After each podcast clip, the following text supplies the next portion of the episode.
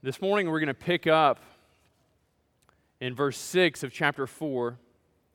And, and, what we see here is that Paul has been, has been moving in direct opposition to those who are offering heretical teaching. He's been moving in direct opposition to those who advance a gospel that at its base is really just contrary to those things recorded in the New Testament. And, and so let me just read these verses for us and we'll begin to move through them together. Starting at verse 6, Paul writes, he says, If you put these things before the brothers, you will be a good servant of Christ Jesus, being trained in the words of the faith and of, good do- and of the good doctrine that you have followed. Have nothing to do with irreverent, silly myths. Rather, train yourself for godliness. For while bodily training is of some value, godliness is of value in every way, as it holds promise for the present life and also for the life to come.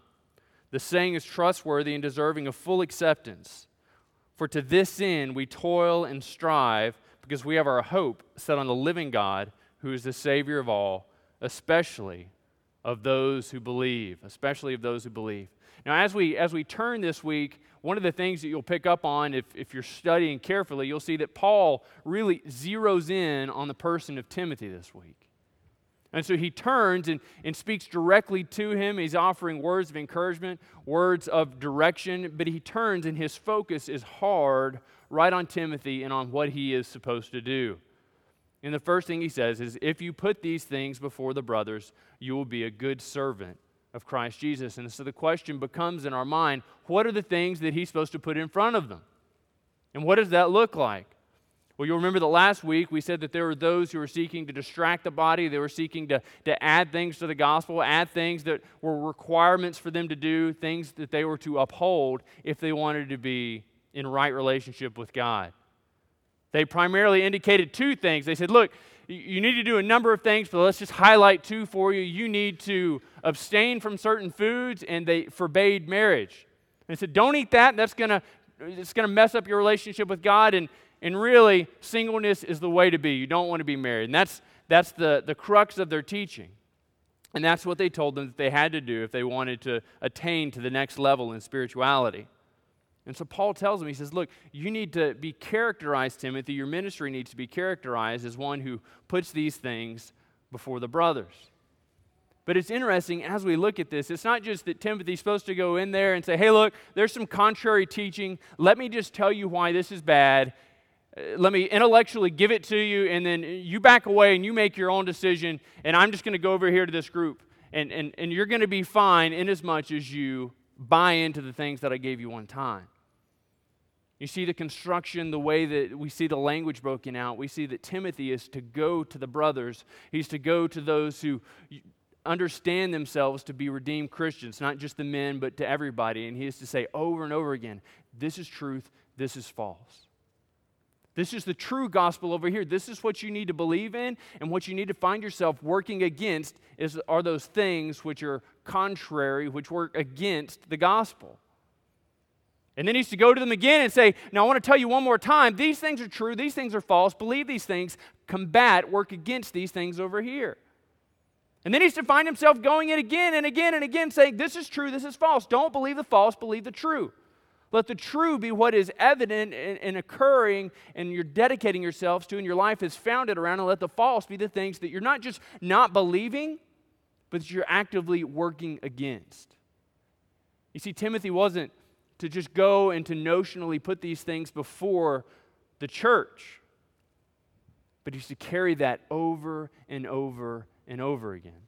He's to put that before them so many times that they begin to recognize the importance of not just ignoring bad teaching, but of actively combating it, but of actively warring against those things which would lead to an impure faith. And it's interesting that Paul measures the worth of Timothy's ministry on his adherence to that. You notice the text says, If you do this, then you will be a good servant. He uses the word diakonos, the same word referred to the office of deacon. He said, If you will go and you will base your ministry on the word of God, If, if, if that's what you'll do, if you'll make that the primary importance, the primary impact of your ministry, if you'll continually put the Word of God out there, apply it to their lives, apply it to their problems, apply it to the times when they're sorrowful, apply it to the times when they've lost their jobs, apply it to the times when people are trying to lead them astray, if you will do that day in and day out, month in and month out, you will be a good servant of Christ. So I got to be honest, when I'm reading this this week and I'm studying these things and and uh, recognizing that Timothy has a unique position in the Ephesian church. That he is working with the overseers, he is working with the elders and the deacons, and he is going to them over and over again. He's saying, Look, Paul has written to me, and he said, This is the measure of my ministry. But just as it's a measure of mine, it is the measure of yours. And so he goes to all the leadership in the church and all the servant leaders in the church. He says, The measure of our ministry, the proof as to whether or not we are faithful and recognized as good servants before Jesus, isn't how we greet people. Now, that, that's, that's a real shame because we had a great 10 point seminar on how to effectively greet people. You've got Purell, you've got a firm handshake, right? And that's how we greet people well. But he goes to him and he says, Look, it's got nothing to do with how you do these things, but the measure of whether or not you will be considered a good servant of Christ Jesus is your adherence to the Word of God. And so, as you sit here today, the measure of whether or not you in, these, in this church are good servants of Jesus will depend on your adherence to the Word of God. Because we are all servants of Christ Jesus. We're not servants of Ridgecrest Baptist Church, but we are servants of our Lord in Christ Jesus. Amen? Amen. Amen. And so we see that Timothy is struggling. He is working hard to put these things into practice and apply these things to the people's lives. And then Paul couples it, and he says that you will be a good servant of Christ Jesus, being trained in the words of the faith and of the good doctrine that you have followed. This is the picture Paul gives us. He goes back with another one of these, these ideas where he is being trained in the word of faith he finds himself repeatedly under the subjection of the word. It's not that Timothy gets the letter from Paul and he's got some photographic memory and he says, I've got this, let me stand before everybody and just wow them with rhetorical flourish. Let me impress them with my, with my oratorical panache and, and, really just blow people away as I use all of these, you know, assonants, consonants, and all these other words that I've forgotten the meanings of. And all of these things as he stands before them and does this. Instead, he reminds Timothy, he says, Timothy, you are being trained. You are dedicating your life. And this is where Paul begins to enter into this idea and this metaphor of what training is. You know, any of you in here that are professionals remember the time that you gave yourself to dedicated study, whether it be to learn a trade, you're a plumber, you're an electrician, you're a welder, you're a teacher, you're a mom, and, and, you've grown up and you've watched your children, and you realize this, this method of discipline works really well. Rewarding with lots of candy, not, not so much. You know, as you've gone through, you have been trained in certain aspects of your life, but the word that he tells Timothy is to train yourself. You are being trained in the words of faith and the good doctrine that you've followed. He reminds Timothy that, Timothy, there was a time in the past, and for Timothy, this was his mother and his grandmother. You'll remember that his, his father was a non believer, his father was a man who didn't follow Jesus. But he tells him, Timothy, do you remember when, when your mother and your grandmother reached out to you and they shared the words of faith? They shared what it is to believe and to follow Jesus, and you bought into that, and it transformed your life, and it is still transforming your life. You have followed this good teaching, you have followed the Word of God, and it is producing in you a continual training that is having effects even today. It is having effects even today.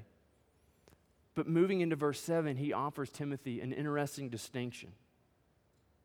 Apparently, to contradict the things that are happening there in Ephesus, he tells him, he says, Timothy, have nothing to do with irreverent, silly myths. Rather, train yourself for godliness. Now, your translation might say, have nothing to do with, with irreverent and old wives' tales, right? And so Paul uses this idea that Timothy, don't buy anything, don't buy into anything that is contrary to the gospel. And he's referencing specifically those things that, that he talked about in verses 1 through 5, primarily the forbidding of marriage and abstaining from certain foods. And this is how Paul characterizes them. He doesn't just say, look, they're not, they're not as valuable as other things. Maybe we just don't harp on that. Maybe that's, you know, season two of what it is to be a Christian. That's, That's something we're going to hold off on Timmy, Timothy because that's not as palatable.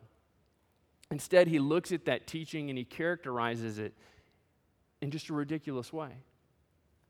He says, This teaching that, that those people in Ephesus are trying to get the church to buy into, it's complete and utter godlessness. It's complete and utter godlessness. It's, it's worldliness. It's irreverent. It is opposed to God. And man, this should really make us think that as we evaluate those things that we hear prominent TV preachers or we see bumper stickers or we get forwarded, you know, like a, a thousand other people every day from our dear old great great aunt twice removed. And she sends us these things and it's got a flower somehow in the bottom right hand corner and you're reading through it and you're like, this all sounds really good, but I don't think this accords with sound doctrine. This all sounds really good. I really like the way that, that I can apply these truths, and this can be my truth, and I can speak these things into existence, and I can speak positive things into my life. But then we read scripture and we say, whoa, whoa, whoa, whoa, whoa, whoa, whoa, whoa. Who has spoken something into existence? God. Who, what did God do in, in creation? Did God speak creation into existence? Absolutely, He did. Absolutely, He did. So when we read these things where people suggest that you can speak positive things into your life, you want that parking spot, speak it into existence. You want that pay raise, speak it into existence. You want to have a better attitude, you declare that you're going to have that. You know what they're telling you? They're telling you that you can be God. They're telling you that you can enter into the way of God, that you can speak into reality just as God has, and you can affect change in your life. You know who can affect change in your life? God. You know what you can do in your life? You can rely on God to bring about change. You lost your job, your relationship's not great with your wife, she leaves you. You're a wife, your husband's left you, your children aren't aren't obeying. All of these things are moving in circles in ways that you can't control, that you can't bring back in. No amount of speaking good into these things is going to affect change in your life. The only thing that will affect change in your life is fully relying on God. Anything else is irreverent, anything else is adherence to silly myths, old wives' tales. Remember an old wives' tale that, that whether my mom actually told me this or not, I'm not really sure. As a child, I heard her say something close to this, and as I grew up, I, I just I swore it was true. Was not to not to. Uh, you're all looking at me like this is going to be really awesome. It's it's not going to be that. Now I wish I hadn't said it, but she told me that you would get sick if while you're eating fish you drank milk. And so I grew up with this understanding that, that it would probably kill me. It would at least make me very sick if while I was eating fish, I would drink milk. And so for me, that has always been the example of an old wives' tale. Now, probably it's, it's more like an old five year old's tale that he misheard his mom and he grew up for 20 plus years and, and thought, man, I don't want to die. I love fried catfish, but I cannot, cannot. I'm thinking it's probably like a one to two hour window, just like swimming, uh, where I eat fish and then I can drink milk. I've since overcome that and just found it to be disgusting, and so I try not to do it. But he tells them, he says, have nothing to do with irreverent and silly myths. This isn't just a suggestion. This isn't just something he tells them would benefit him if he avoided it, but it is a command where he said, find things in this world and strictly abstain from them. They tell you to abstain from foods and from marriage, which God has declared as good. I'm telling you to abstain from those things which don't accord, which don't find themselves in Scripture have nothing to do with them. Now, he contrasts that. If you were to look at it in the Greek, you'd see one verb that says have nothing to do, and the next word in this deal is train yourself for godliness. Train yourself for godliness. You're to find yourself repeatedly giving yourself over and over and over again, daily, moment by moment, hour by hour, season in and season out, giving yourself to the pursuit of godliness. And you say, Matt, that sounds an awful lot like legalism. And man, I've got freedom in Christ, and so I'm just not about that. And so while I appreciate your, your kind encouragement, I just, I'm going to have to exercise a little freedom and not do that. You see, there's a big difference between legalism and discipline. Now, we like to, to find those things which sound a lot like legalism and just say, man, that doesn't sound good, that doesn't sound comfortable. I'm just going to move that to this category because then I don't have to do it. And my weekends and my mornings are free, and I can watch whatever I want on television, and I can go hunting on Sunday morning at the opening of dove season, and I can do all of these things. But we remember that legalism is a move to merit the favor of God based upon what you do. Discipline is doing those things unto God because He loves you. You see, we dedicate ourselves to the study of His Word, we dedicate ourselves to prayer, we dedicate ourselves to fasting, to meditation, and we do these things not to get the love of God, but because we've already got it. And the right response before God is not just to know these things, not just to notionally have this idea of what it is to be a, a Christian, but to allow this knowledge to translate into action. That we would find ourselves training for godliness and then Paul offers a comparison of sorts that is so contemporary to our day. Moving into verse 8, he says, For while bodily training is of some value, godliness is of value in every way. Now, the fitness industry, the health and fitness industry, is a multi billion dollar a year industry.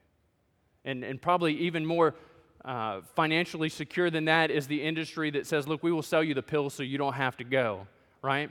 But it's this idea that, that I want to have just chiseled pecs and, a ripped up six pack, but I'm probably not going to get there because all the things that, that my doctor tells me I would have to get up, give up to get there, they're just, I love them too much. I'm going to be quite honest. And I'm too cheap to buy the stuff on TV that the doctor says will get me there with, with no sit ups and no push ups. But it's idea that, that so many people in our community, so many people in our country, and, and likely people in our church find themselves training and sacrificing over and over and over again. They're training the body. So they wake up at four in the morning, they wake up at five in the morning, they're like me, and they wake up closer to six to get there by 6:30, and, and they give themselves to an hour to hour and a half of their day so they can produce in themselves physical results. Now, this isn't to say that, that physical fitness is of no value, that it is inherently sinful. Paul tells us right here that bodily training is of some value. But we find ourselves over and over and over again, and people in our community giving themselves to that is the highest goal to prevent aging, to prevent the effects of aging, to do something to transform this shell into an awesome piece of Adonis like quality, right? It's, it's just probably not going to happen. I've resided my fact that this is not going to happen. This is not a reality for me. But we find people that this is the thing that they've set as the highest goal. This is the thing that they have dedicated themselves to. Now, you might sit here and say, hey, look, I have never been a fitness freak. I've never dedicated myself to that. But you look at your job. You look at the hours that you pour into advancing in your career. You look at your hobbies. You look at the hours you spend sitting in a duck blind uh, you know, decoupaging or whatever it is that you do. And I don't have very many hobbies, and so you'll forgive me if I don't name your hobby. But you find yourself pursuing these things because you enjoy it, because you want to get better at it. You sacrifice church attendance, you sacrifice scripture memory, you sacrifice time in prayer, you sacrifice fasting, you sacrifice anything and everything for the achievement of your goal. And Paul looks at that and he says that while dedicating ourselves to these things is of some value, godliness is of value in every way. And this is why. This is why he can say that. Because godliness holds promise for the present life and also for the life to come. Paul looks at it and says, Look, we recognize that, that, physical training is of some value. It makes your heart beat stronger. You can, you can run faster, throw harder. When you're 34, those things aren't as important anymore. But you can do all these things. There is some value in discipline. But godliness is of value in every way because it has value not only for today, but for all of eternity. It has value not only for today, but for all eternity. As we find ourselves given to the study of God's Word, we find our lives being transformed into those things which are godlike, which are godly in character.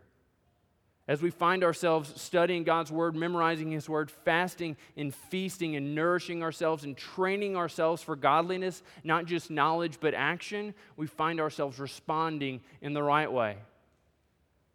You go to work, your boss is just an absolute jerk. You can't stand him, he can't stand you. He comes in and yells at you. Because you are training yourself in godliness, you're able to respond in a God honoring way.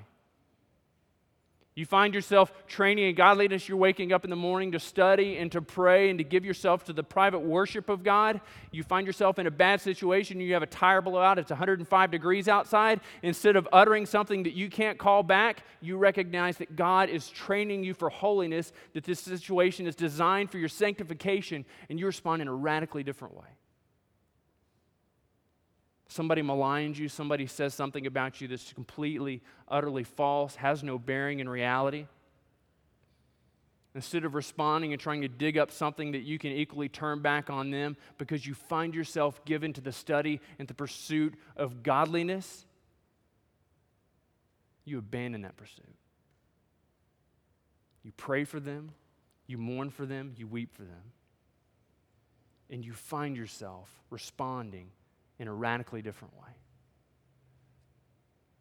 See, godliness in its pursuit has value not just for today, but godliness has value for, for the life to come. And this promise of godliness results from the work of, of salvation that God does in our hearts at the, accept, at the acceptance of salvation at the hand of Christ and his shed blood. And this is what Paul says about this he offers us uh, yet another one of these programmatic stating, statements in verse 9. He says, The saying is trustworthy and deserving of full acceptance. He's making that commentary that this idea that godliness is of supreme value, that it's so much better than physical training is something that we should all apply to our lives. It's not enough to notionally know this, it's not enough to merely accept this. It's only enough if you dedicatingly apply this. As you think about the way you spend your time, as you think about the way that you spend your money, tick down through and do a quick self evaluation. Do your hobbies, do the way that you spend your free time,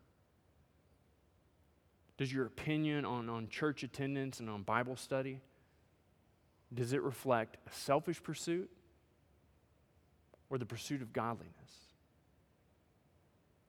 I tell you, that is a difficult assessment for us to make because too often we find ourselves destroyed by the results. Too often we find ourselves living lives that aren't God honoring, but they've got a great veneer. They've got a fantastic veneer that when somebody says, Well, what did you do this week? Like, man, Wednesday night I went to Bible study. Sunday morning I was in church. I'm helping out in this group. I'm doing that group. I met somebody the other day and I, and I, and I prayed for them. It's like, man, you're like, you're a super Christian. Are you, are you on staff somewhere? And you're like, no, but I do attend Sunday school. And it's this idea that, that they begin to describe, you know, four or five activities in their life and in the course of their week. And you're just, you're like, oh my goodness. I'm in the presence of of, you know, not greatness, but, but certainly very goodness. And then you begin to ask the person, what did you do Tuesday morning? They're like, well, I slept in. I was prepping up for that Wednesday night Bible study. Well, what'd you do, you know, Wednesday morning? Well, you know, I, I got up about 4.30 to go work out. And you, you find over and over again that the people spend the majority of their time not studying the Word of God, but doing those things which they derive immediate pleasure from. So, I mean, you can check your life, you can check your schedule. If you want to really have a litmus test to see your pursuit of godliness, if you're training yourself in the pursuit of godliness, go to your day timer, go to your calendar on your iPhone, and write and record the time that you spend studying the Word of God. Write and record those times you spend studying Scripture, memorizing Scripture. Write and record those times you spend telling other people about Jesus. You get to the end of your week, you will weep you get to the end of your week and you'll be broken and destroyed because you'll realize that those three or four activities that you found yourself lauding and praising at someone else, they're starving to death because they're not giving themselves to the pursuit. They're not nourishing themselves on the Word of God, on the Word of faith and good teaching. We need to get real about the pursuit of godliness. We need to get real about the pursuit of godliness and the desire to be transformed into his likeness instead of just being uplifted by this brief encounter with God. Paul says that in verse 10, he says, For to this end we toil and strive. For to this end we toil and strive because we have our hope set on the living God, who is the Savior of all people, especially those who believe. Now, Paul doesn't say, now to this end we attend church. To this end we come to Wednesday nights. To this end we help out in Awanas. To this end we go to Tuesday morning community Bible study. He says, to this end we toil and strive. He's painting this picture that we dedicate ourselves, that we find ourselves engaged in difficult labor. Now, for anyone that's had a job that, that is difficult, this isn't something that you remember fondly or you remember fondly enough that you want to do every day, right? But this is the descriptor that Paul uses for this. He says, We toil, we give ourselves to difficult work. We give ourselves to over and over again sweating, to working it out, to training daily moment by moment, hour by hour. We strive. We recognize that in the pursuit of godliness that we're going to come across difficulties. We're going to come across obstructions in our own schedule. We're going to come across difficulties in our family schedule and our work schedule. And this is where you have to make the decision. Will I give myself to the training of godliness?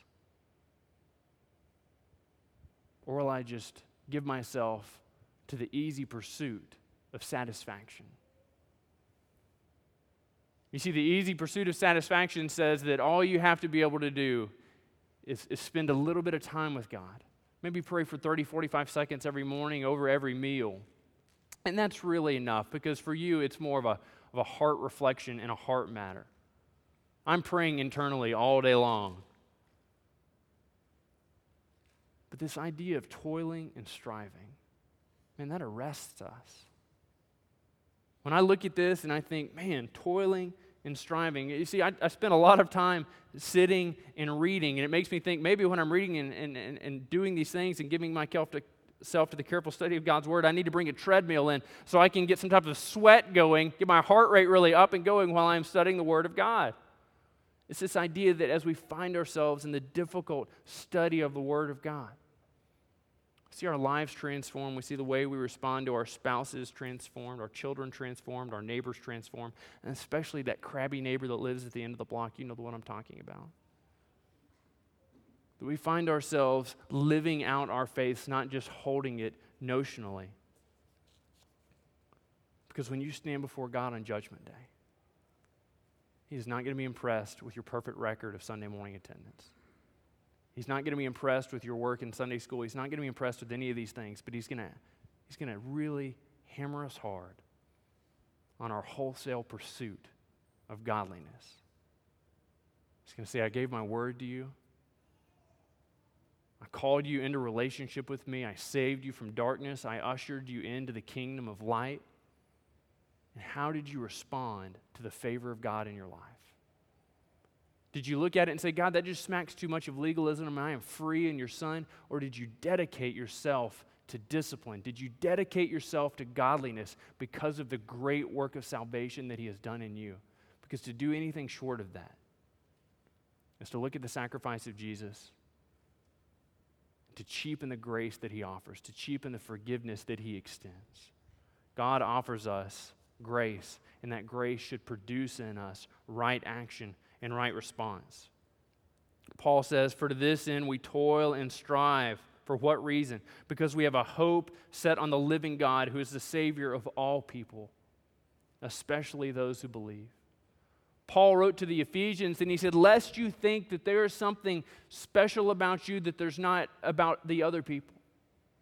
See, Paul had already written them and said that, that these others seek to pull you away from the gospel. They seek to, to distract you from, from the true gospel. They want you to add stuff on top of it, and that will destroy your faith. But lest you think that the sacrifice of Christ wasn't intended for them to, lest you think that the sacrifice of Christ was only meant for you and your friends and those few you gather in Bible study with.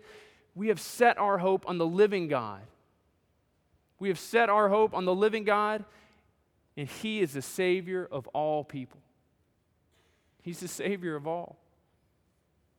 Paul wants them to understand that they're not working to satisfy a God who is dead. They're not working to satisfy an idea, but they are working at the pleasure of a living God. They're working to satisfy and, to bring pleasure to a God who lives, who breathes, who gives to them life, who sustains in them life. And this God who does these things is the one who is Savior. See, in some ways, Paul is, is also speaking into their culture. See, in the Ephesian culture, you can find inscriptions where they speak of somebody who was uh, just a, real pillar of the community. This person had given money to different community service projects. They'd built roads, built houses, constructed aqueducts, done things to improve the community. And the inscription would say to Maximus, whatever, God and Savior of the people of Ephesus. Because what they saw was someone that would bring about positive effects in their lives. The pagans in Ephesus, what they would see is this person had saved them, they had transferred them from suffering. But this person was dead. This person wasn't coming back, and in not too many years, the effects of their goodness, the effects of their graciousness and generosity would be no more just as the Roman Empire is no more. Paul writes them. And he says, We don't worship a God that is dead. We don't worship a God with whom the effects of salvation are deteriorating and not long lasting, but we worship a God who is living. We worship a God who upholds salvation as such. We worship a God who holds our salvation firmly and He is the Savior of all people. This produces in the Ephesians an understanding that they need to continually work with those who are outside of the faith. That although salvation is extended to all, Paul reminds them that not all have salvation. He's not describing a univer- universalistic faith, but he's de- describing a particularized faith which resides in the redeemed. So when we think about our families, we think about our brothers and sisters and children that don't know Jesus, we don't puff ourselves up and think some prideful thoughts because God has saved us. It causes, causes in us a deep sorrow that there are those around us who are not saved. We realize that as we are training ourselves from godliness, is that we are casting off those things which encumber our training, those things which restrict our ability to train well that we're not primarily training so that we can be built up into pillars of the faith, but we're giving ourselves to toiling and striving and working hard to produce in us godliness so that we might bring others into the kingdom of God. So that we might share the gospel with others, so that godliness might be evident in, our lives, so that as Peter reads it, that those around you, when they see you persecuted, might rejoice so that those who see us going through difficulties in life might recognize the power of God moving in our lives and it draw them to ask a question and give you an opportunity to share the gospel. What is godliness doing in your life today? How do you find yourself moving and responding to God in training for godliness? Let me pray for us.